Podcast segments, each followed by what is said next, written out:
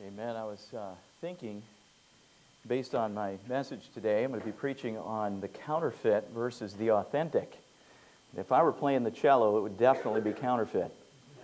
You know, and you would definitely know it. If you would take your Bibles and turn to Acts chapter 19 today, Acts chapter 19. I want to look at a, an event in the life of Paul on his third missionary journey that uh, I suppose could look a little humorous, and probably the Lord intended that it be, but there is something very serious about it as well, something we can learn today. We're going to begin reading in Acts chapter 19 and verse 8, just so we can get a little bit of the background. Paul, now in Ephesus, it, it uh, says here in verse 8, and he went into the synagogue and spake boldly for the space of three months disputing and persuading the things concerning the kingdom of God. But when divers were hardened and believed not, but spake evil of that way before the multitude, he departed from them and separated the disciples, disputing daily in the school of one Tyrannus. And thus, and this continued by the space of two years, so that all they which dwelt in Asia heard the word of the Lord Jesus, both Jews and Greeks. And God wrought special miracles by the hands of Paul, so that from his body were brought unto the sick handkerchiefs or aprons, and the diseases departed from them, and the evil spirits went out of them. Then certain of the vagabond Jews, exorcists, took upon them to call over them which had evil spirits the name of the Lord Jesus, saying, We adjure you by Jesus whom Paul preacheth. And there were seven sons of one Sceva, a Jew, and chief of the priests, which did so. And the evil spirit answered and said, Jesus I know, and Paul I know, but who are ye? And the man in whom the evil spirit was leaped on them and overcame them and prevailed against them, so that they fled out of the house naked and wounded. Let's pray. Lord, I pray that uh, your hand would be here upon me, Lord, giving me the enablement to deliver your message this morning. Lord, I pray that it would meet the need of the hour, though we might not even know at this point what that need is. Would you both reveal it and meet it? I pray. Use your word, wash us, cleanse us with it. In Jesus' name, amen. I want to speak on the subject of counterfeit of, of counterfeit, counterfeit life, counterfeit Christian. I looked up a uh, definition of counterfeit and came across this. To counterfeit means to imitate something. Counterfeit products are fakes or unauthorized replicas of the real product. Counterfeit products are often produced with the intent to take advantage of the superior value of the imitated product. Now, think on that for a minute. Let me say that again. Counterfeit products are often produced with the intent to take advantage of the superior value of the imitated product. I thought that encapsulated it well. And I wonder, counterfeit, I wonder this morning as the Lord uh, would work in our hearts, may we discover something there that might be counterfeit, a copy, an imitation, a knockoff something that is just a replica, but not the real, genuine article. To kind of illustrate here, of course, uh, counterfeiting is going on around the world at any given time. Rather than, I'm always amazed by this, but rather than just uh, getting a legitimate job and working it out, some people put a lot of time and effort and resources into um, counterfeiting. And uh, it's not just money, it can be a variety of things. In 2006, uh, one notable instance here was that in the state of Arizona, 77 uh, containers were found, these uh, overseas type containers. 77 of them were discovered by authorities, open to reveal pairs of replicated Nike tennis shoes. Counterfeit. Of course, you probably knew that. That's one of the things that is replicated so often and of course, you, wanna, you don't want to replicate something that's cheap and chintzy. You want to replicate something that everybody wants. They counted nearly 700,000 pairs of counterfeit shoes. The street value of those shoes, even at the, the reduced rate of $50 a pair, would come to $35 million. Wow. Some people are out there and they're, they're buying them, paying top dollar for those things. They're counterfeit. A replica that uh, the intent is to take advantage of the superior value of the imitated product. Just two weeks ago, uh, around, around the world, of course, these things are being replicated, whether it be items or money. And is it any surprise that the American dollar is uh, the currency in the world that's replicated more than any other? It's not the only one, but more than any other currency, the American dollar, in whatever denomination, is replicated, is counterfeited more often than, than any other. And one of the countries of the world, though there are several, but one that is kind of leads in counterfeiting is Peru. So it was just two weeks ago that uh, Peru had their biggest bust 1,500 Peruvian police officers, in conjunction with United States authorities, uh, seized eight printing presses and 30 million American dollars. And they were pretty excited about that. That was a big deal. I think we have to uh, maybe check again how Mr. Kotfus is paying his school bill. I don't think he's in here, so uh, some of you will have to talk to him about that later. But counterfeiting and we see in the text an evidence here of counterfeiting. I want you to look again at verse 11. We're going to see, first of all, the authentic. In verses 11 and 12, it says, And God wrought special miracles by the hands of Paul. And then an illustration is given us so that we could say, well, if we were asking, hey, God, what kind of special miracles are happening here? Well, here it is. Verse 12 so that from his body were brought unto the sick handkerchiefs or aprons, and the diseases departed from them, and the evil spirits went out of them. That is authentic Christianity. Authentic. It's being described here. And the key is in those first three words of verse 11 and God wrought. God is working. Now, it looks like it's the Apostle Paul. It says that he wrought special miracles by the hands of Paul. It looks like he's walking around and he's doing marvelous things. But, you know, verse 12 indicates it really isn't Paul. It's not his hands. It says there that cloth, particular items of, of cloth, are being taken from his body, away from him, and marvelous things are happening. I want you to remember those words, though. And God wrought. And again, this is authentic, genuine, real, authoritative, credible Christianity. It's also predictable. It's also predictable because in John 14, 12, it says, Verily, verily, I say unto you, he that believeth on me, the works that I do shall he do also, and greater works than these shall he do. And that's what's happening here. Some of those marvelous miracles that you, you could even imagine. Can you imagine that from the Apostle Paul, and we're not quite exactly sure what the handkerchief or aprons were. Some think that they were articles used for travel.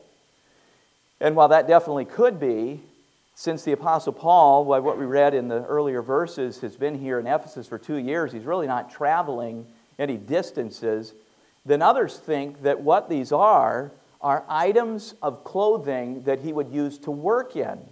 He's a tent maker. And so something there to, uh, to be around his head so that he can wipe, uh, he can take care of the sweat while he's working on tents.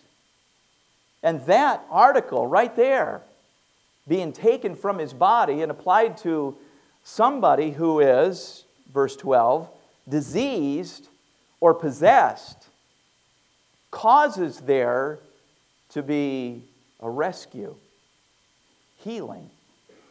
Diseases departed from them, and evil spirits went out of them.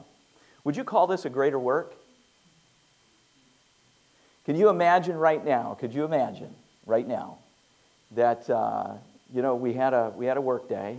I think you could imagine that. We had a work day, And uh, you, you wiped the sweat of your brow throughout that day. You just were working so hard, whatever you were doing. And uh, that, that, not some, not some religious thing or some, but something menial was taken from you, from your body, it says, and taken up to Wausau. Taken into a hospital there in Wausau. You say, What's in Wausau? Sam's in Wausau, whose body is diseased. Wouldn't you call that a, a greater work? If that were laid on his body and that disease departed, escaped, fled right out of his body? What is that? Is that the Apostle Paul? No. What is that? His sweat? What is that? And God wrought. Don't forget that. And God wrought through Paul. How is this happening? I'll tell you how it's happening. You wring it out, it's not the sweat that would come out of it, it's the faith. The Apostle Paul is a man of faith. He's believing God, he's trusting Him. And his life is evidence that. And God is using him. It's the faith of Paul and the faith of those who are receiving the gospel that's, that is, is giving God the opportunity to work great things. Do we have that kind of faith? Because the very next thing here, on the other side of the authentic here in verses 11 and 12, is the counterfeit. And here we have an explicit story of some who don't want the whole thing. they don't want the genuine article, they'd rather counterfeit it. Don't you know that they could have the genuine article? Right? Is it available to them? Sure, it is. Well, let's take a look at here in verses 13 and 14, the counterfeit. Then certain of the vagabond Jews that is itinerant, traveling, moving around Jews, exorcists. Those that um, have for, vocationally now, professionally, taken upon themselves to do, honestly, what was just said in verse 12 that diseases and evil spirits would be departed. This was their profession. They were pros at this. They studied this. They had books about this. Maybe they wrote books about this. They went from city to city, town to town, and I'm sure earned a considerable amount of money because they were claiming to be able to do what nobody else could do. They're vagabond, they travel, they're exorcists, this is their vocation. They took upon them, it was their initiative. They took upon them versus what? And God wrought. There it is. How many things do we take upon us? Our school bills? How many things do we take upon us? And how many things do we want to see the Lord work in and God wrought? Well, they took upon themselves, it says, to call over them which had evil spirits the name of the Lord Jesus. They're now going to use the authentic. They want to come as close as they can without actually making it their own. They don't want to be authentic themselves, they want to use the authentic. So they're saying, We adjure you, we charge you. It's near a command. It's, uh, we, we, we need to see this happen. We adjure you by Jesus, whom Paul preacheth. And they began to go around in this area, in Ephesus now, doing this, using the name of the Lord Jesus, whom Paul preacheth. Well, it was pretty, you know, by what we read in verse 10, but the Apostle Paul, having been here for two years now, his extended stay in Ephesus, that uh, it says everybody around here knew now of Paul and the name of Jesus, whom Paul preached. And now here they come in with this counterfeit. In verse 14, now the Lord is going to get very specific with us. And there were seven sons of one, Sceva, a Jew, and chief of the priests, which did so. This is the counterfeit. God is going to stop for a minute and tell us a story. One particular event. So we see the authentic here in verses 11 and 12. We see the counterfeit in 13 and 14. And in verses in 15 and 16, we're going to see the bust. You see, whenever there's a, a counterfeit ring and uh, authorities are on it, then inevitably there's a bust. They occur all the time around the world. And uh, the United States Secret Service is actually the one that is uh, charged and committed to uh, breaking up those counterfeit rings. In fact, it's uh, a little bit ironic, but Abraham Lincoln, on April the 14th, 1865, signed the bill, signed the legislation that created the United States Secret Service. And their role initially was not the protection of the president, it was to take care of counterfeiting. In 1865, anywhere between uh, a third to a half of the currency in America was counterfeit. One third to one half in 1865. The United States Secret Service has been busting for a long time, over 150 years now, they've been doing this. And uh, later they were charged also with protecting the president and other uh, dignitaries, but still their role is to take care of counterfeiting. Today, one bill in 10,000 in currency is counterfeit. One in 10,000. Okay, much better, right? Much improved. You feel better about it? You were about ready to check your wallet, whatever, wait till after chapel, see what you've got there. But uh, even at one in 10,000 bills, whatever denomination, it is, it is uh, estimated that three, $3.4 billion is counterfeit in circulation around the world today in American money. 3.4 billion. Now, again, it's a fraction of the whole, but it shows you what the Secret Service is up against. Well, it's not going to be the Secret Service here in verses 15 and 16 that are going to be on this case for the bust. But the Lord wants us to know how this counterfeit ring was busted. So we've got to take a look at it. Verse 15.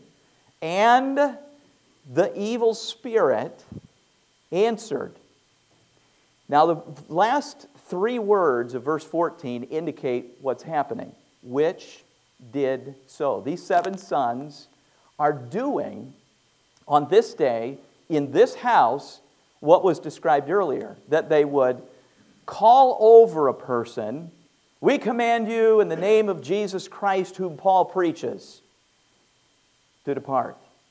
And they did so. Verse 15. They called over one, this evil spirit, this man possessed of an evil spirit. Now, this particular evil spirit probably is a little bit unique. This one is uh, uniquely sassy. He's uh, particularly misbehaving. But you know what? He's also the one that's going to make the bust. Right? Here it is. Paul's not here to do it. Okay, the evil spirit's going to do it. In verse 15, it says, The evil spirit answered and said, Jesus I know, and Paul I know. Now, a fascinating thing here is that the words know here are not the same in the Greek. They're not the same. So, what the, what the evil spirit is saying about Jesus, whatever he's saying about how he knows Paul, is a little different. The word gnostos here in uh, what he says of Christ, you know, is, is I absolutely know him. I know him experientially. I know him. Jesus, you know what this evil spirit said? You just talked about Jesus. I know him. I know the one you're talking about. And the Apostle Paul, you mentioned Paul. Well, Paul, I'm becoming acquainted with more perfectly. That's what he said. Different Greek word, but that, that was his testimony. We do appreciate the testimonies of evil spirits, don't we? You know, many times they nailed it, didn't they? Whenever Jesus came around, didn't they nail it? Jesus, thou son of David, the Holy One of Israel. Somehow they got it right. They knew. This evil spirit knows. You know, Jesus, I know. Oh, I'm well acquainted. I, oh, yeah, no, no. We know. I know him. And Paul, oh boy, am I getting acquainted with him. But you, who are you? Now, you got to understand something about this evil spirit. He's very efficient. I hate to say this, but he just is. Because right here in these few verses, just in these few minutes, He is not only going to investigate, he's going to indict, he's going to hold a trial, he's going to prosecute. I'm serious. That's why I say, you know, that's why I brought up the Secret Service. I mean, he's more efficient. That might take years. And I was reading stories about the Secret Service and how they break a ring and how many years it takes for them to trace and track and prove. This guy's going to do it all like really fast, right now. Okay? And it's for our benefit. God is the one telling us. He didn't tell us everything that happened in, uh, in Acts days. He told us this for our learning. There's something here we got to get out of this. So I want you to know that there was an investigation and there was an indictment that actually came like right together really fast. By the way, let me ask you a question Is this evil spirit authentic?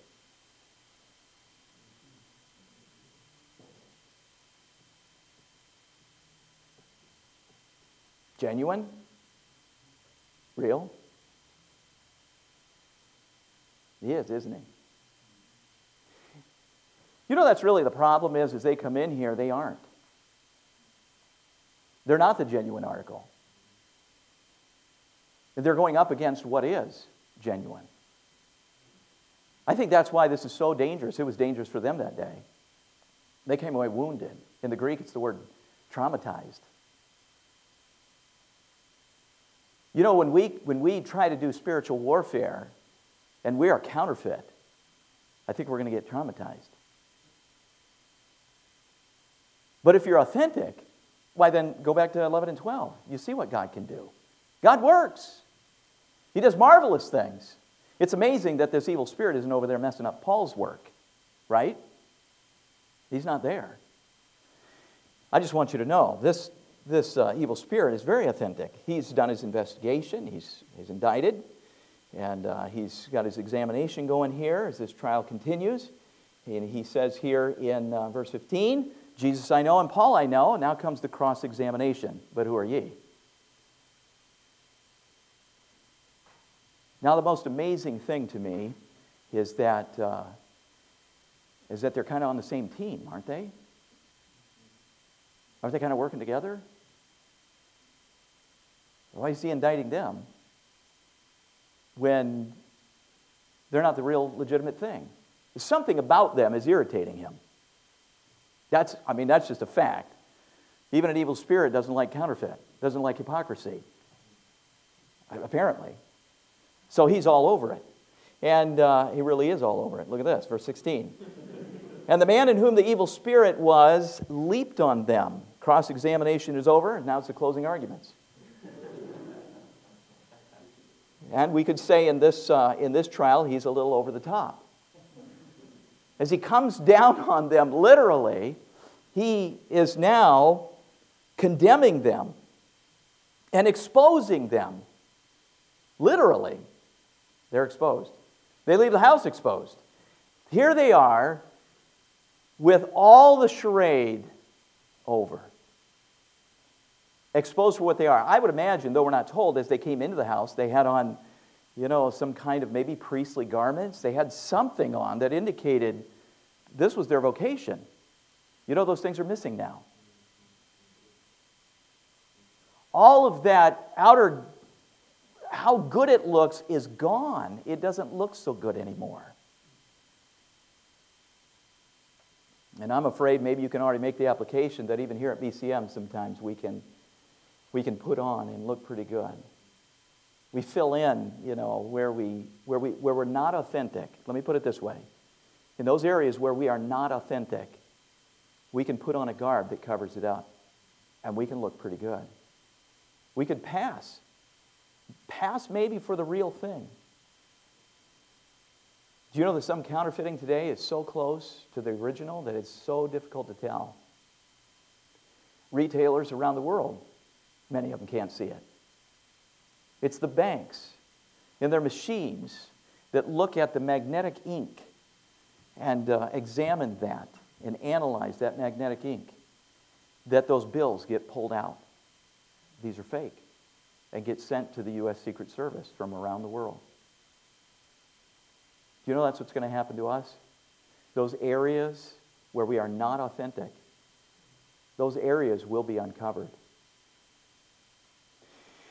Well, these guys are on the run. But I want you to notice now as we uh, look and really want to key on this final 17, 18, 19, and 20. We've seen the authentic, we've seen the counterfeit, we've seen the bust here in verses 15 and 16. But now we're going to see the community response.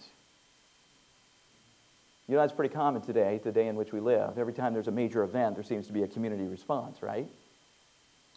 Some of those community responses ended up end up with uh, some form of violence and maybe even some burnings in the streets, right? You've seen that. You know, this one's going to end up with a fire too. This community response, verse 17, and this was known to all the Jews and Greeks. This was known. They became very acquainted with this, it's saying. Also, dwelling at Ephesus, and fear fell on them all and the name of the Lord Jesus was magnified. Now, wait a minute. Wait just a minute. Wouldn't you think that since seven guys came in there and they utilized the name of the Lord Jesus and the name of, the, of this preacher, the Apostle Paul, and that those things failed? Don't you think the community would just laugh now and scoff? It's not real. How is it then that the community responds dramatically here? That fear falls on them when they hear this. Notice it says, verse 18, and many that believed came and confessed and showed their deeds. Many of them also, which use curious arts, brought their books together and burned them before all men. And they counted the price of them and found it 50,000 pieces of silver. So mightily grew the word of God and prevailed. How is that? They named the name of Christ. They named, they utilized the Apostle Paul and his ministry, his reputation, and it seemed to fail. How does that mean that the name of Jesus is magnified?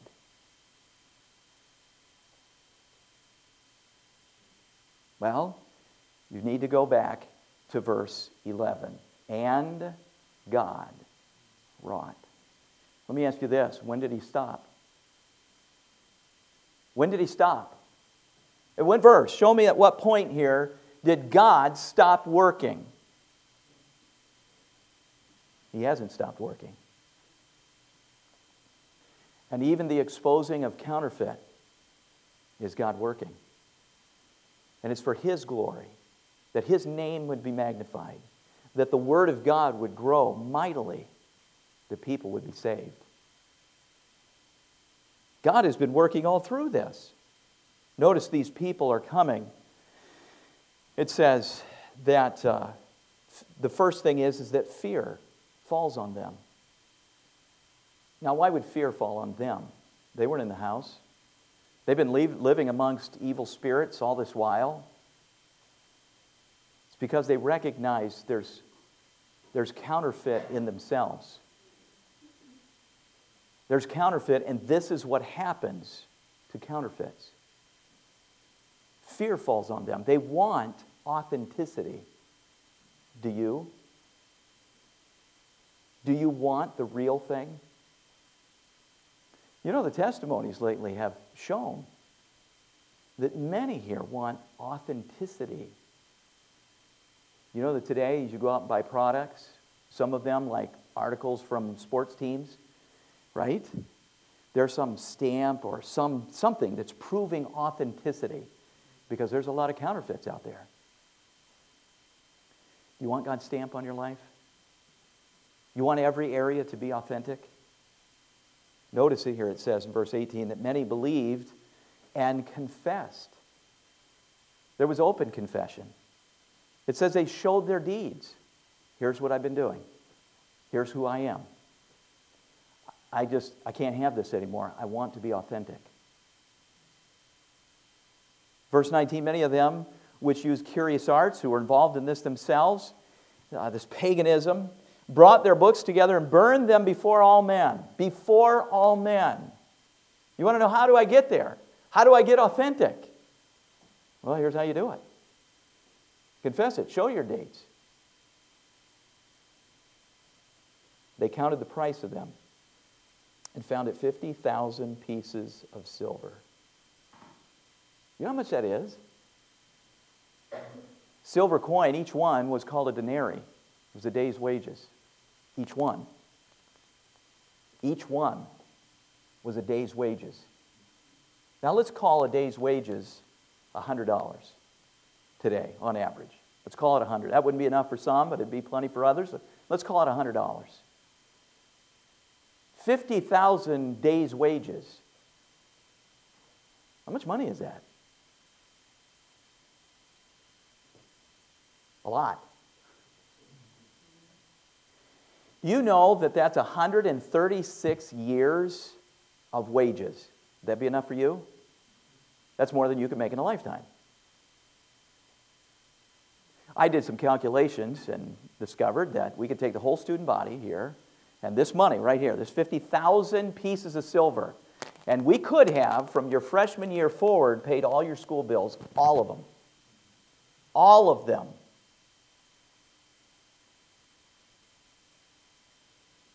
Do you know that just went in the fire? That didn't go on eBay. That didn't go into a rummage sale. You understand? That went in the fire. That's how you get authentic.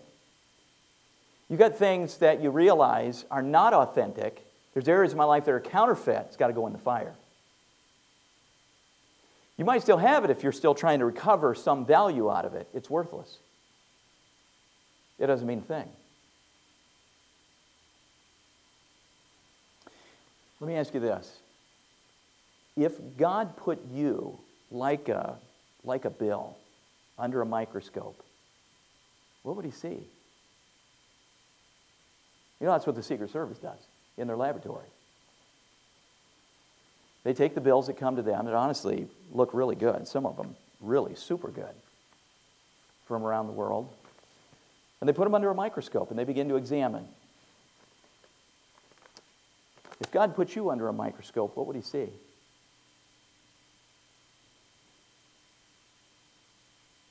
How about Ephesians 5 8? You were sometimes darkness, now, now, now.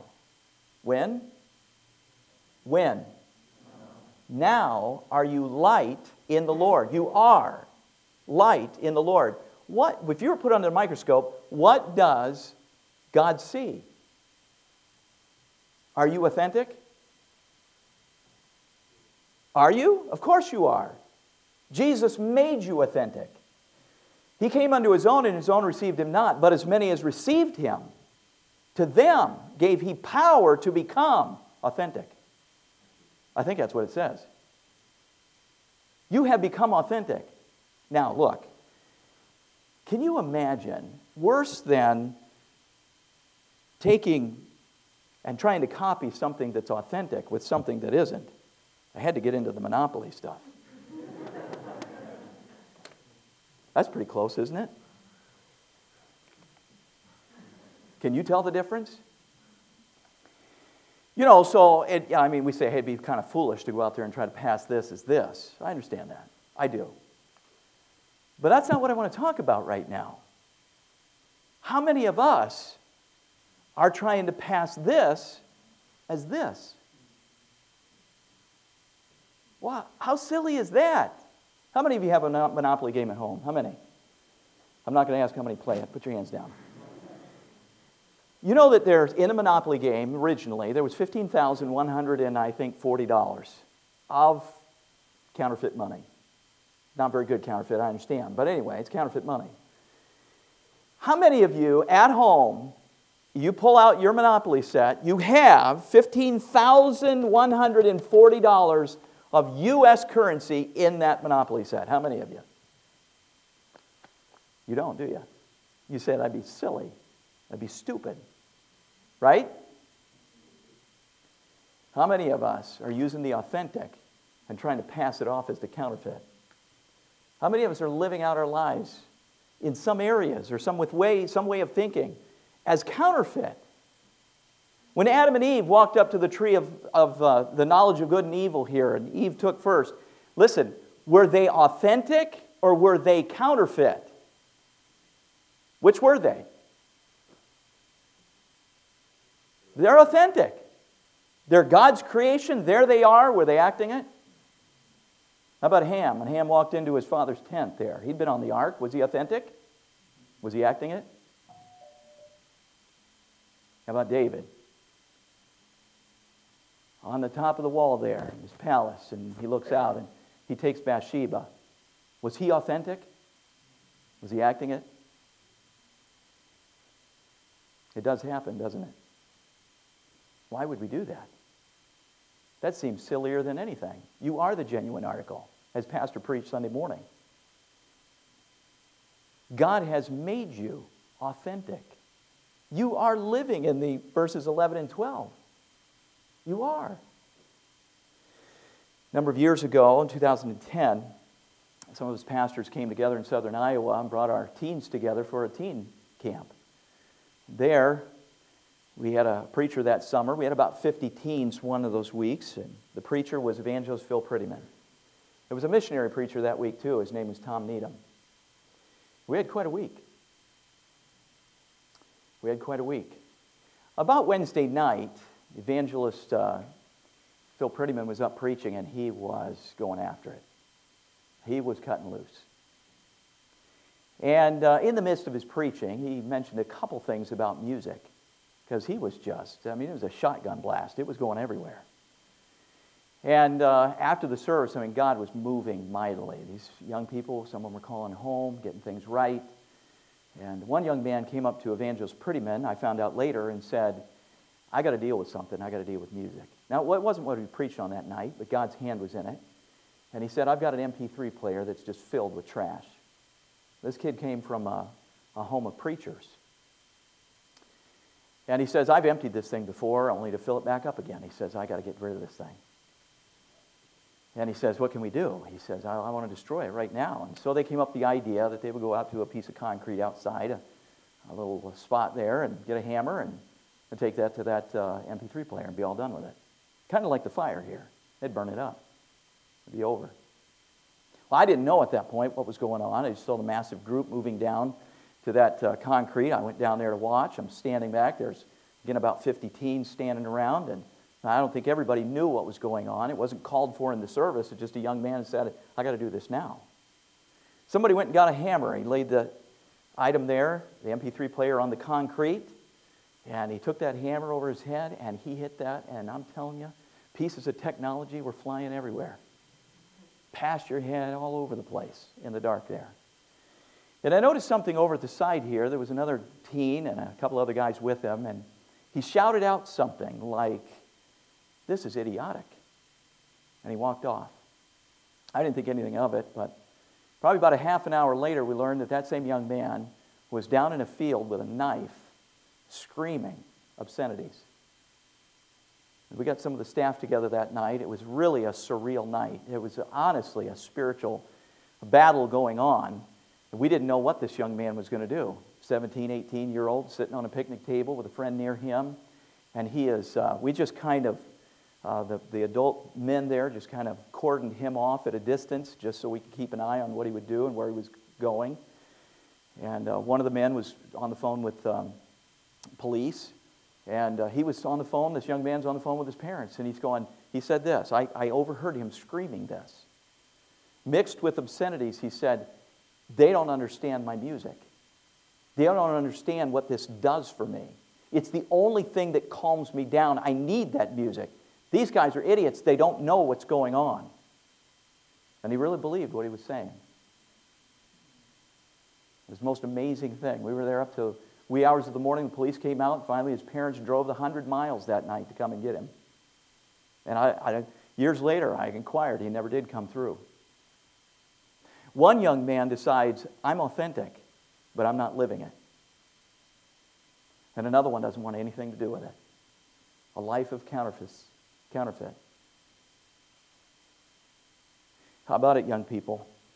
Do you know that the Ephesians here, from Ephesians 5 8, when Paul would write, Listen to me. You were sometimes darkness. Do you know who he wrote that to? He wrote that to these people. This is Ephesus. Ten years later, Paul writes them a letter and says, Hey, hey, wait a minute, you Ephesians. You were sometimes darkness. Remember that? And I imagine that many of them thought back to this time, the darkness of this night, the fire burning, and they were throwing things in. Millions of dollars worth went into the fire. You were sometimes darkness. Now are you light in the Lord. You're authentic. Walk with authenticity. Walk with authority. Walk by faith.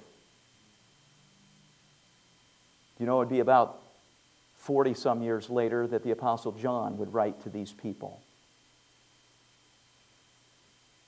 And he would say, I have somewhat against thee,